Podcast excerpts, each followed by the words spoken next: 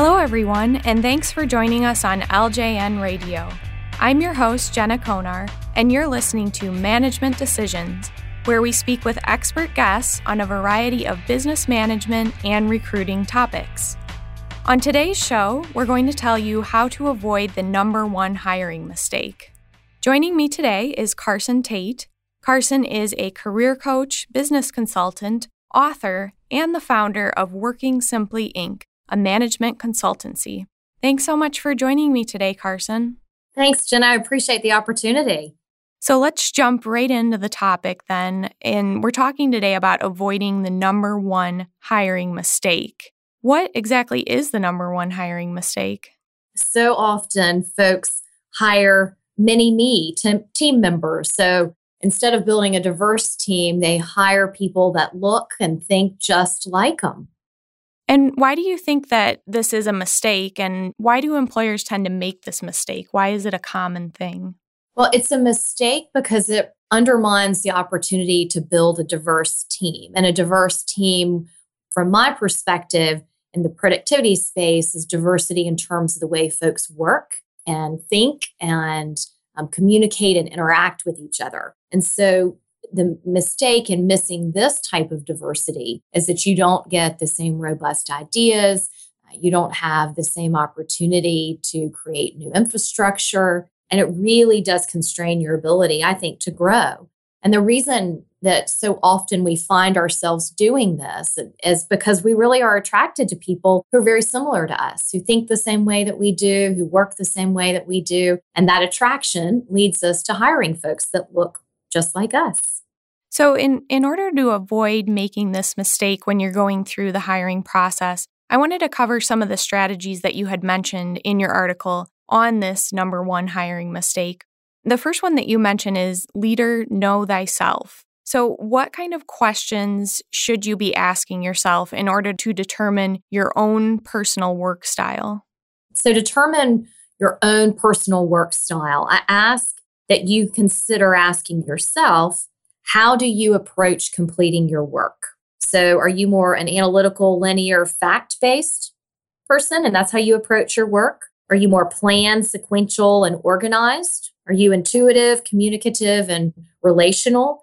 Or are you more big picture, strategic, and synthesizing? Because then once you identify your approach, your work style, and how you approach your getting your work done, you're able to identify where you are and then make more informed choices about the style of your team members.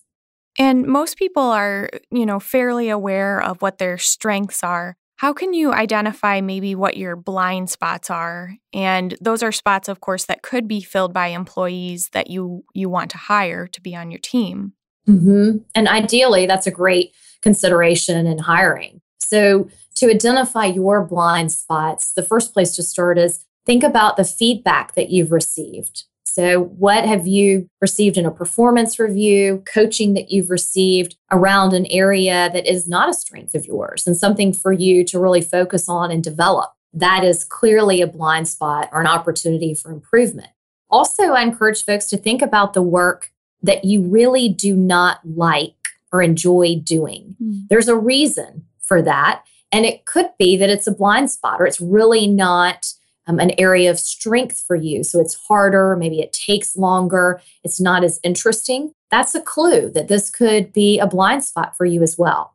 And then the second goal that you identify in terms of going through this hiring process is that you want to identify your current team's workflow execution gaps. Like you had said, you want to identify where someone could fill in with those strengths.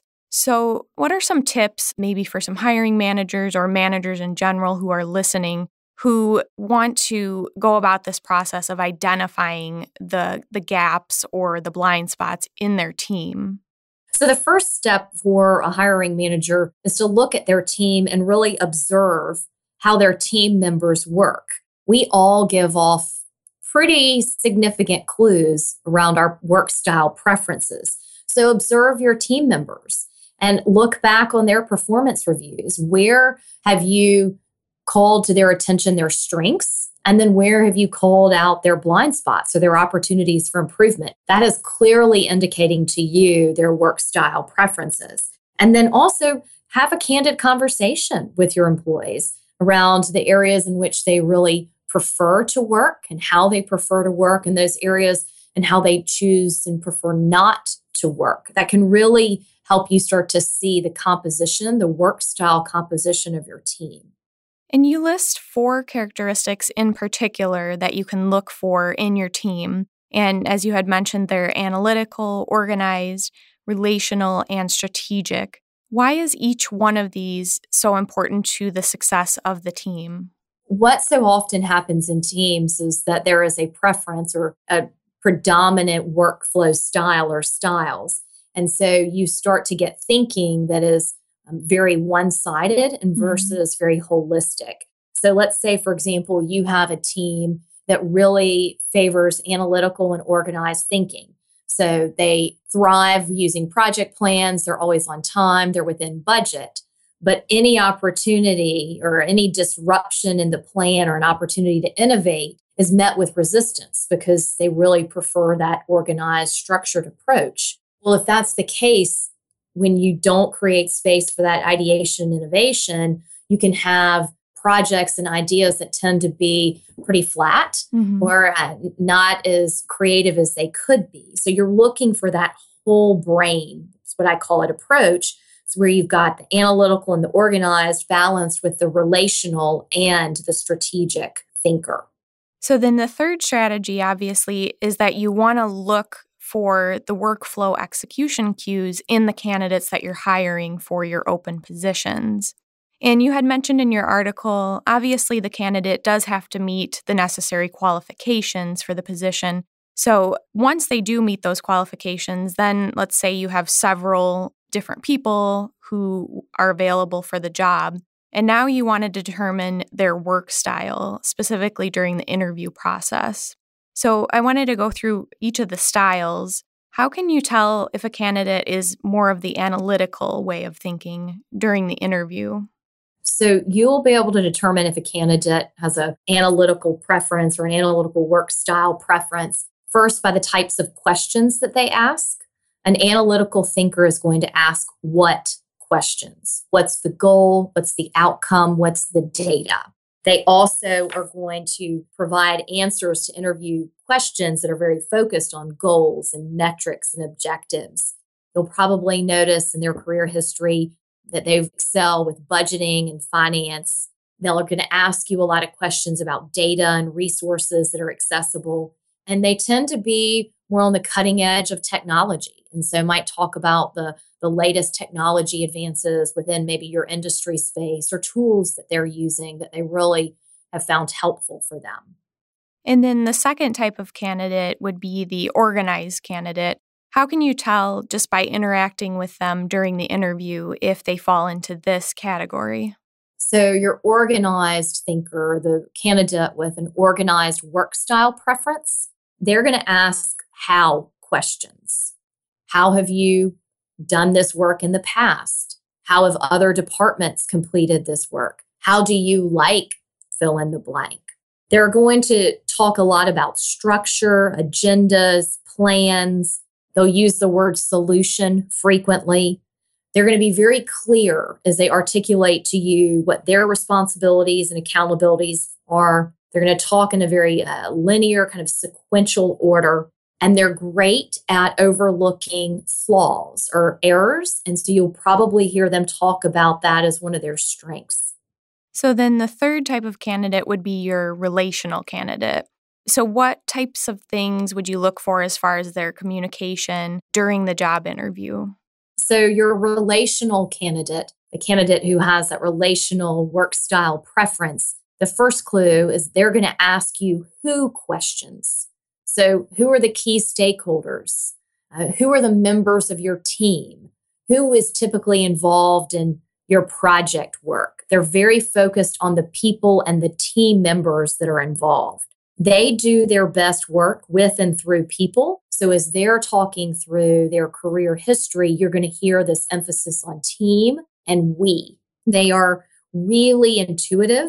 And so they're going to understand the subtle interactions that exist. And they might ask you some questions about your culture, the po- politics in your culture. And they're really great at understanding intuitively what to do next. So you might not get a lot of concrete data, but you will get more of an intuitive understanding of what needs to be done and why they took a certain course of action.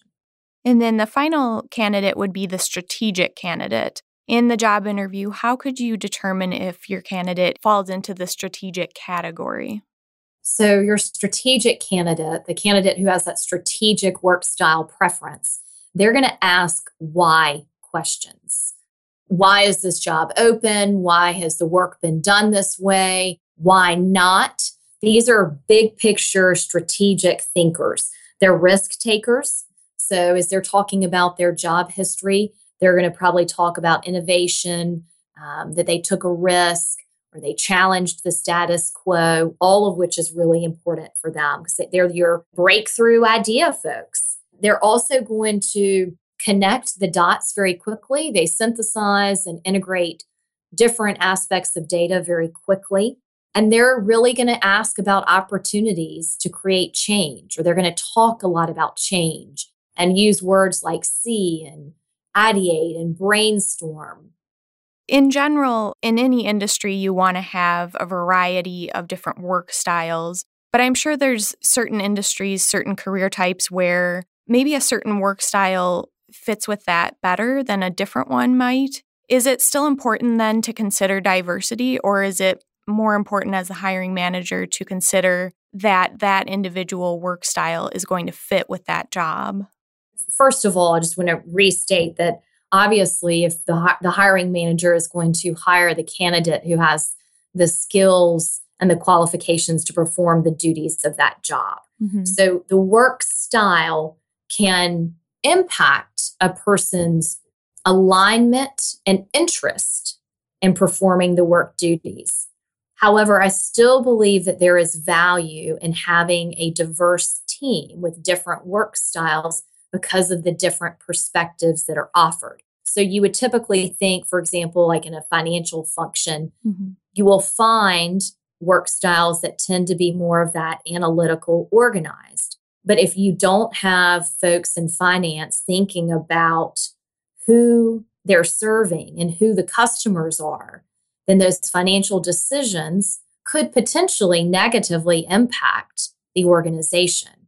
So there is value still in that diversity. Right. So then maybe for hiring managers who are listening who they want to implement some of these strategies that we've been talking about and they really want to look for diversity in terms of work styles when they're interviewing candidates. What are some tips that, or some advice that you could offer them as far as implementing these strategies in their hiring process?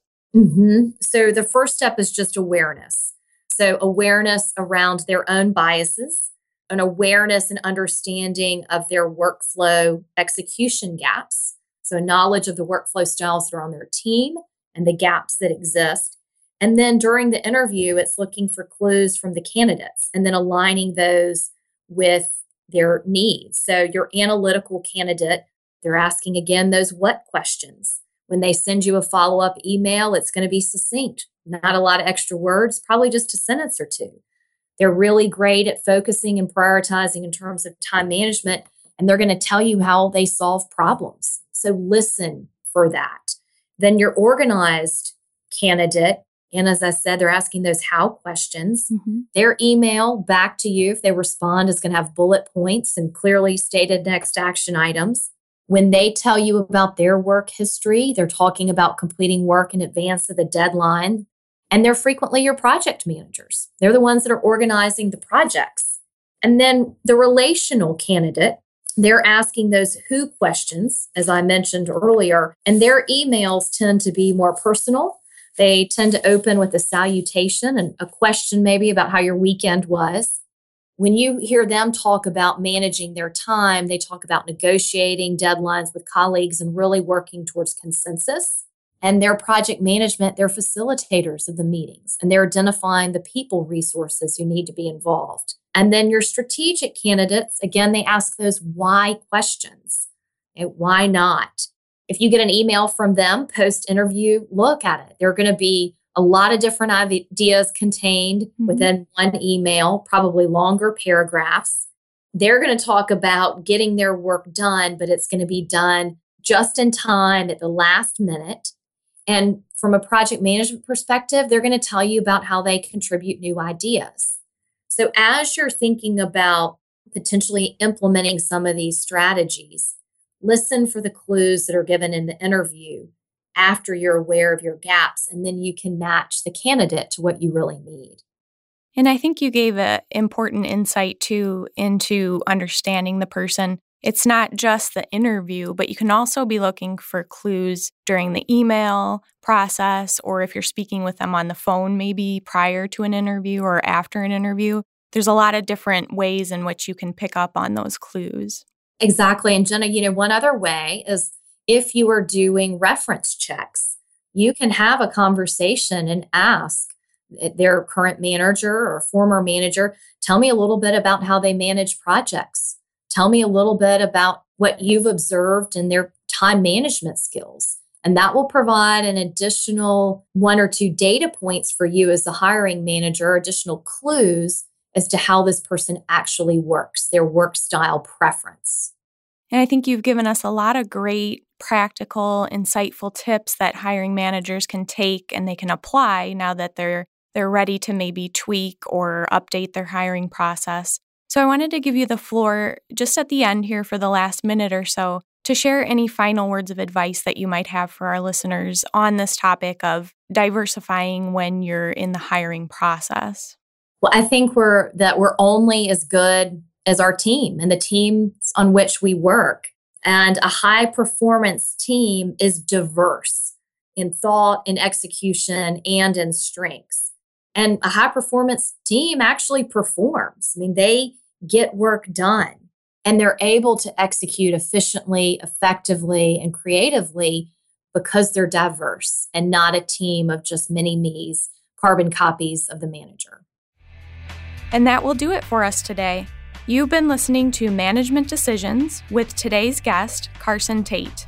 Thanks again for sharing your insight with us, Carson. Well, thank you, Jenna. I so appreciate it. And as always, we love to hear from you, the listeners, as well. If you have a suggestion of another subject to cover on the show, please email us at ljnradio at localjobnetwork.com. You can also find us on Twitter under at the LJN. Once again, I'm your host, Jenna Konar, and thanks for joining us.